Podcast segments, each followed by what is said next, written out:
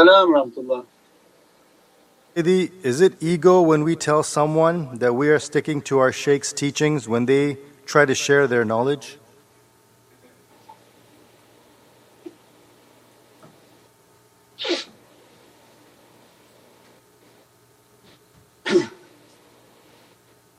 Is it ego when, when we say we're sticking to our shaykh's teaching when they're sharing their knowledge?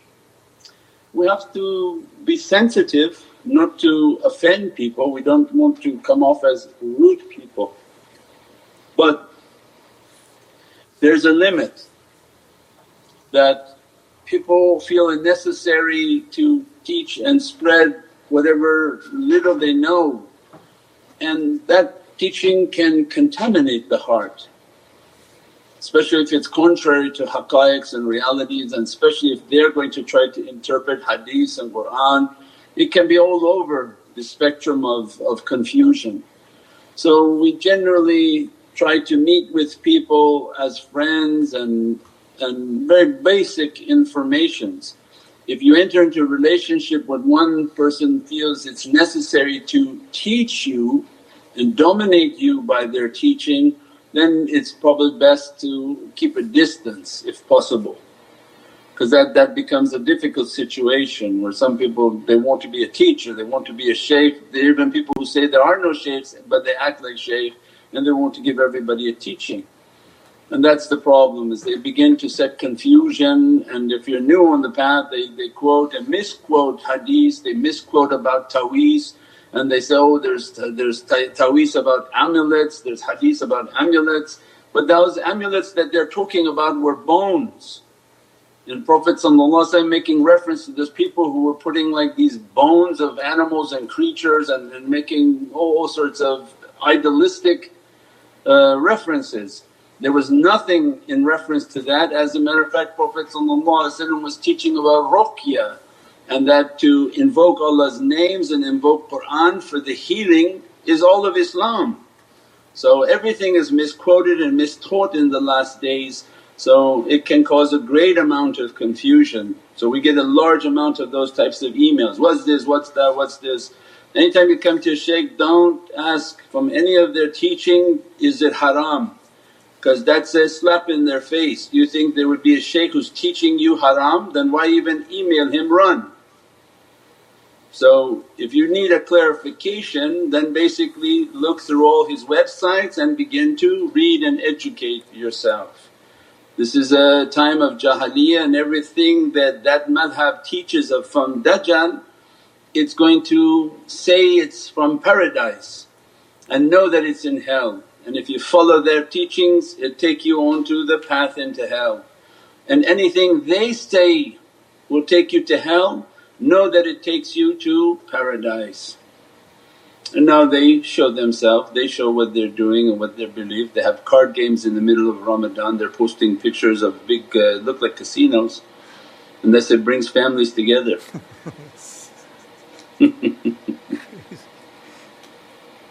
Inshallah. As-salamu alaykum Sayyidi. Wa alaykum salam rahmatullah. Sayyidi, can our feelings be influenced just by thinking or looking at people? If it happens, does it mean that the feeling is not ours?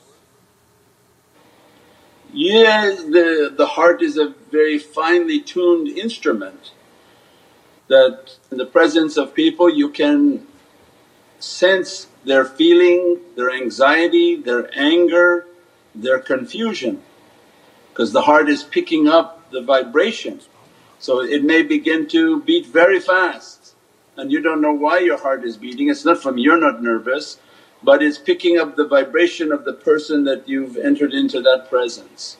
So if we understand that people are energy beings then definitely anyone who does energy practices begins to sense, begins to feel and that's why it's very important not to be overly empathetic overly concerned about everyone. You're putting too much of your soul's emphasis and you will actually begin to carry their sadness, their depression, their sickness, their anxieties.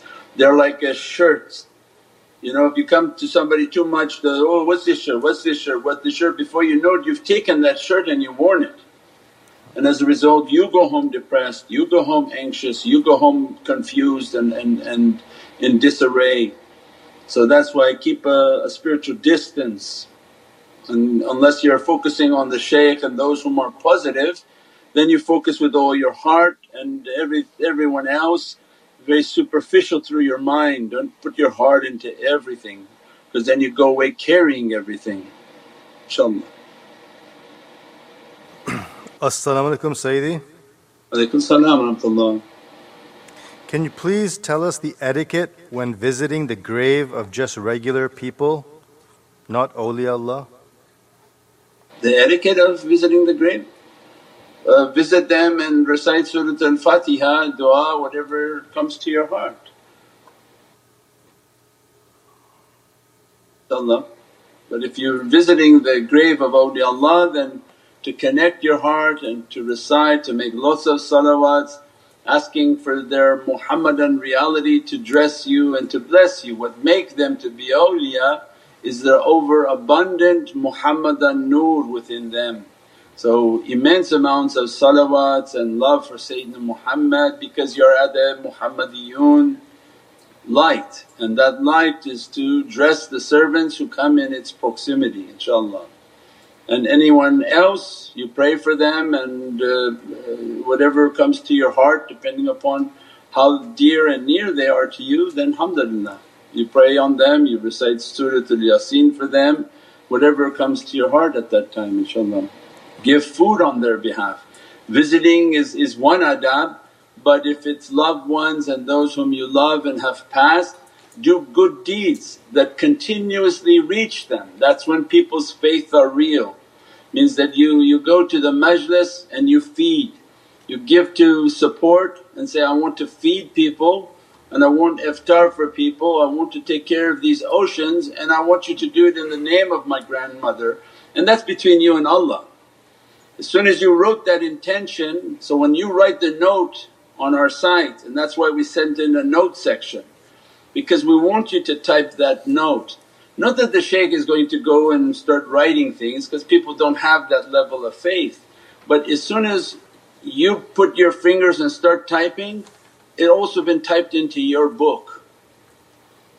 And that's the real registry. Kiram al-Katibin they have registered what you wrote and what you did. You wanted that food to go for your grandmother then it been written on there. And that hisab is, is Allah is the best of those who keep hisab. If you want to know about an NFT and, and smart contract these are all dunya. What do you uh, imagine of the smartest contract from Allah that as soon as you do something your name and your intention what you wrote is locked onto that contract for all of eternity. And as a result Allah sends the reward of that contract that you got that well and it's blessing that soul. Only these contracts and these understandings and these technologies, why is coming in the last days? Because it's a sign from the heavens. These, these things that you call blockchain, we said, what was blockchain? is taking information instead of centralizing in one location you put it on a thousand locations and every piece has one bit of that. What was the original blockchain? Qur'an. That's why nobody can tamper with it because nobody one person holds it, nobody one person interprets it. Allah sent a hundred million, five hundred million people whom recite it and each one memorizes it and if anyone tampers with it the other 499,999 hafiz will know. This example I don't know how many hafiz there are on the earth but mashallah must be huge. That's the original blockchain. What was the original smart contract? Is that everything written onto your hisab. You give $5 it's written on your book and in the note section say, I want to dedicate this well to my children and I want that, that rizq and that provision and that light and that blessing to keep dressing their soul in this time of difficulty. Every sip that somebody's taking, what the reward is, we don't understand. But your smart contract wrote that it would go from them to the child's name. So these are opportunities of immense faith. When somebody has that level of faith then they understand. Now they're beginning to understand that this smart contract locks you into something. So they want to sell you a share of something and they say, by this smart contract you're locked into it and nobody can cheat you from it. What do you think then Allah that as soon as you write something, Ya Rabbi I'm doing this for this sake, your smart contract is locked. And that that is a, is between you and Allah and Allah is the best to give hisab means your dividends are flowing through that contract to yourself and to whomever you've given and gifted that reward. So this is uh, all coming very clear on the last days when people are understanding, oh is Allah gonna know? Yeah Allah knows everything. If you're gonna know everything on this earth imagine how much is written and angels will know everything. That's why everyone who's taking notes now smart contract have all of these Muhammadan haqqaiqs. Deep deep Muhammadan realities are now on a smart contract that the angels have written on your hisab. So as soon as you wrote two of these words the angels wrote it, it's locked on a smart contract onto your soul for all of eternity. You will be raised on the Day of Judgment that those knowledges were in your book. You didn't know its value, Allah says, is the value, let me show you inshaAllah. As-salamu alaykum Sayyidi. Alaikum salam Sayyidi, if you have to fight conflicting emotions all the time coupled with the constant impatience of the Islamic world today, then what do I need to do or read as protection? Study the last days that the, the ignorance and guidance are different.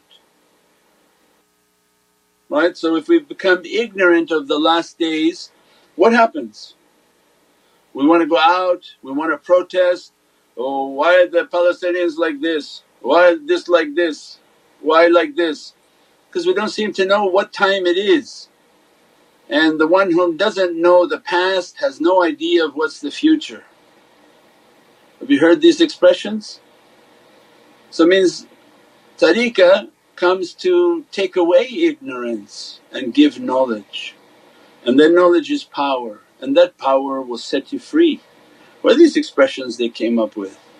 Because these are all haqqaiqs that when you learn these realities and you connect with the light, you connect with their guidance, when the light and the light of faith and love begins to enter the heart you know what time it is you know exactly what time it is and you're about to meet those whom are very precious souls. So why to be upset?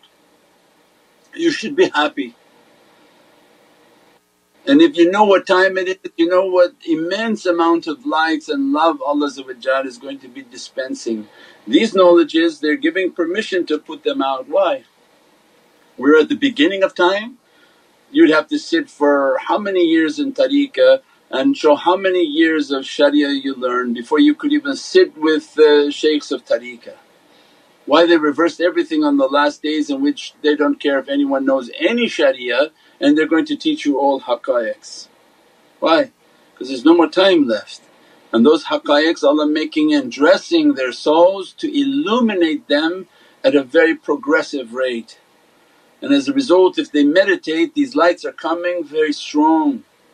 And those whom become illuminated they realize what is there to be sad about, these lights are coming, this support is coming, these energies are coming, nothing to be involved with, don't get involved in politics as if you're coming against what Allah's sending. Allah's sending everything. And Allah taking from this earth whom doesn't need to be on this earth.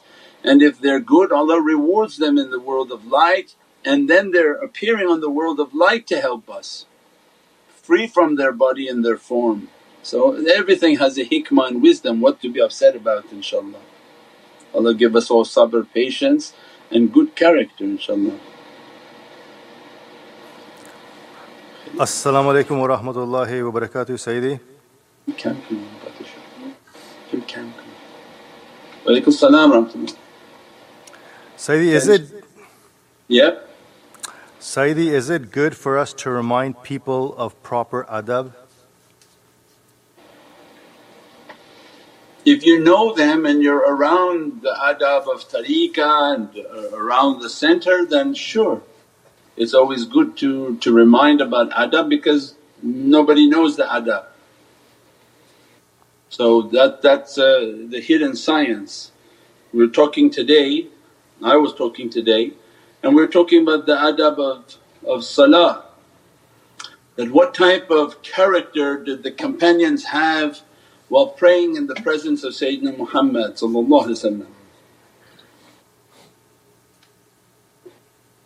Their belief was what? That Prophet is in the presence of Allah So then how do you think that they prayed? By keeping their eye on Prophet They understood that he Sayyidina Muhammad is in the presence of Allah If he's in ruku, why are you in sujood?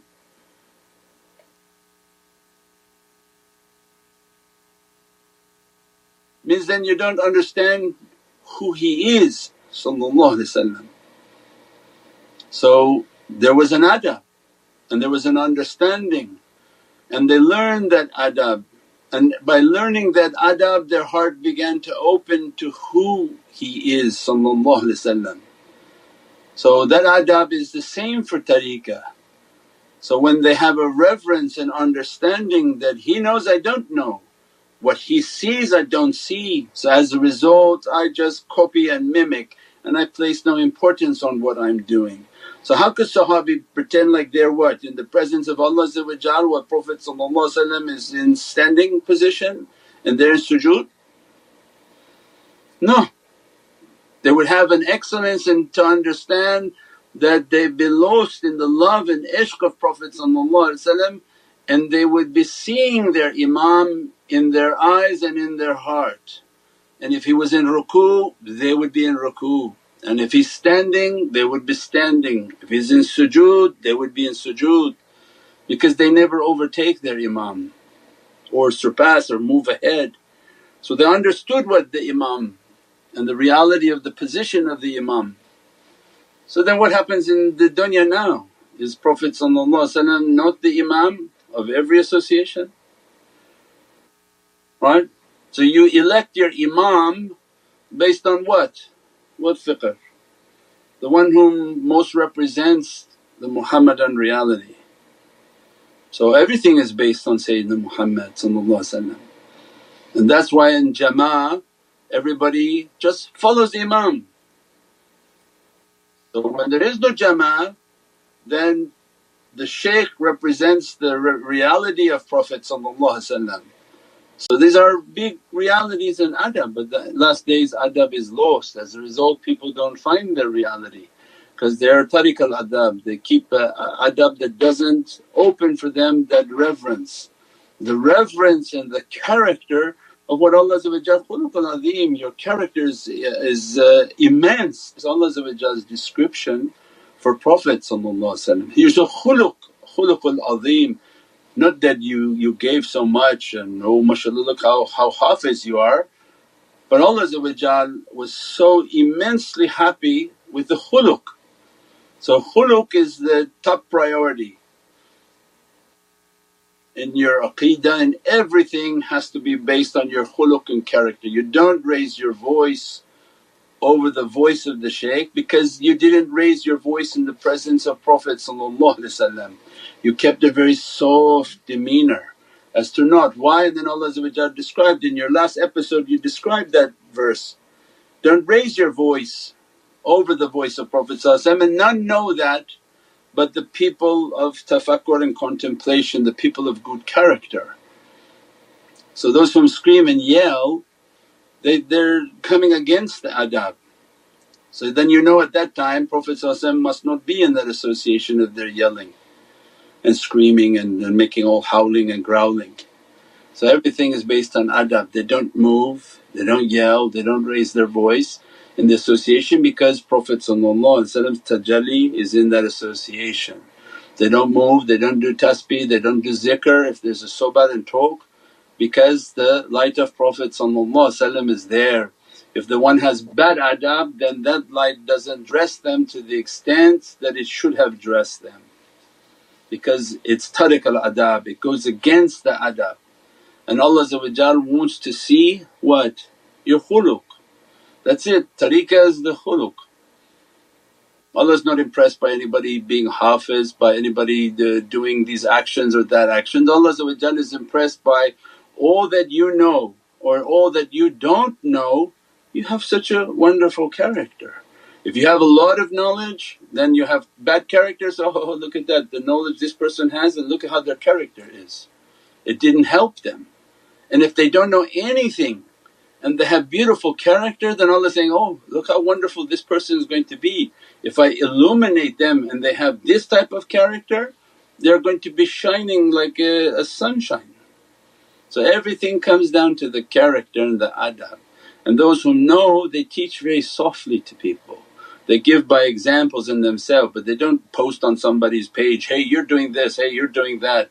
That again is, is, is no is aggressive and that doesn't help anyone. The, the teaching and recommendation is sometimes sharing a story and sharing an experience of adab and so people can become enlightened to the way of tariqah and to get the rewards that they're trying to get from Allah inshaAllah. Uh, As-salamu alaykum Sayyidi. Wa alaykum salam rahmatullah. What is the significance of the phoenix in dreams? Significance of the phoenix in reality and in dreams. It represents the, the light and the struggle, it represents, Ya Allah, Ya Muhammadun Ya Ali and that uh, Allah to dress us from that light, dress us from that uh, barakah and that the phoenix is the bird that destroys all the chains of grief and bondage from this world.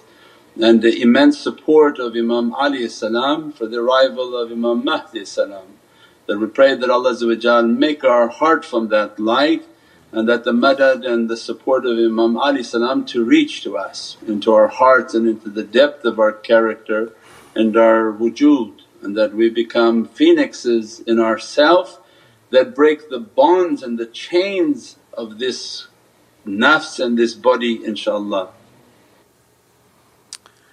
Hmm. As-salamu alaykum Sayyidi. Homa Rahma.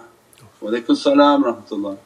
In Farsi they call Homa, Homaya Rahma. Ali Homaya Rahma. Ali is the phoenix of Ar-Rahman, Ar-Rahman. Um, Sayyidi, is it okay to read awrad du'as in random order? I read all the du'as in order except two du'as, Aman Rasul and Ihda later. Inshallah, you do whatever you want. If you want to read it then you read it but uh, I'm sure that Mawlana Shaykh put it in an order that it is a movement in the presence of Sayyidina Muhammad and has a, a address. But if you're forgetting at that time and read it after then alhamdulillah whatever I'm sure everything has its own blessing. Try to take any type of individuality out of what we do and once you fully mimic the shaykhs then you can add on top of that. But take the desire of individuality out inshaAllah.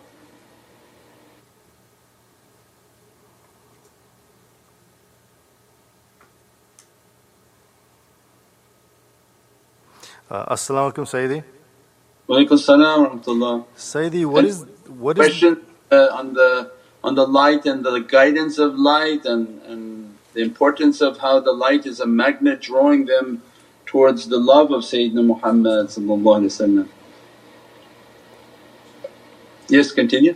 Uh, say, what is the best time for meditation during Ramadan? Anytime. So as long as they're not sleepy then start to meditate and fall asleep inshaAllah and any time that they can connect their heart and they feel the, the closeness. Some people that may be Zuhr, that may be Asr, that may be after Maghrib depending upon what they're, they're feeling and their energy. And then the, the meditation is strongest also in uh, Qiyam al-Layl, the Salat al-Tarawih, the night vigil. So that is a, a time in which uh, they've had their coffee, they've had their refreshments and food and everything.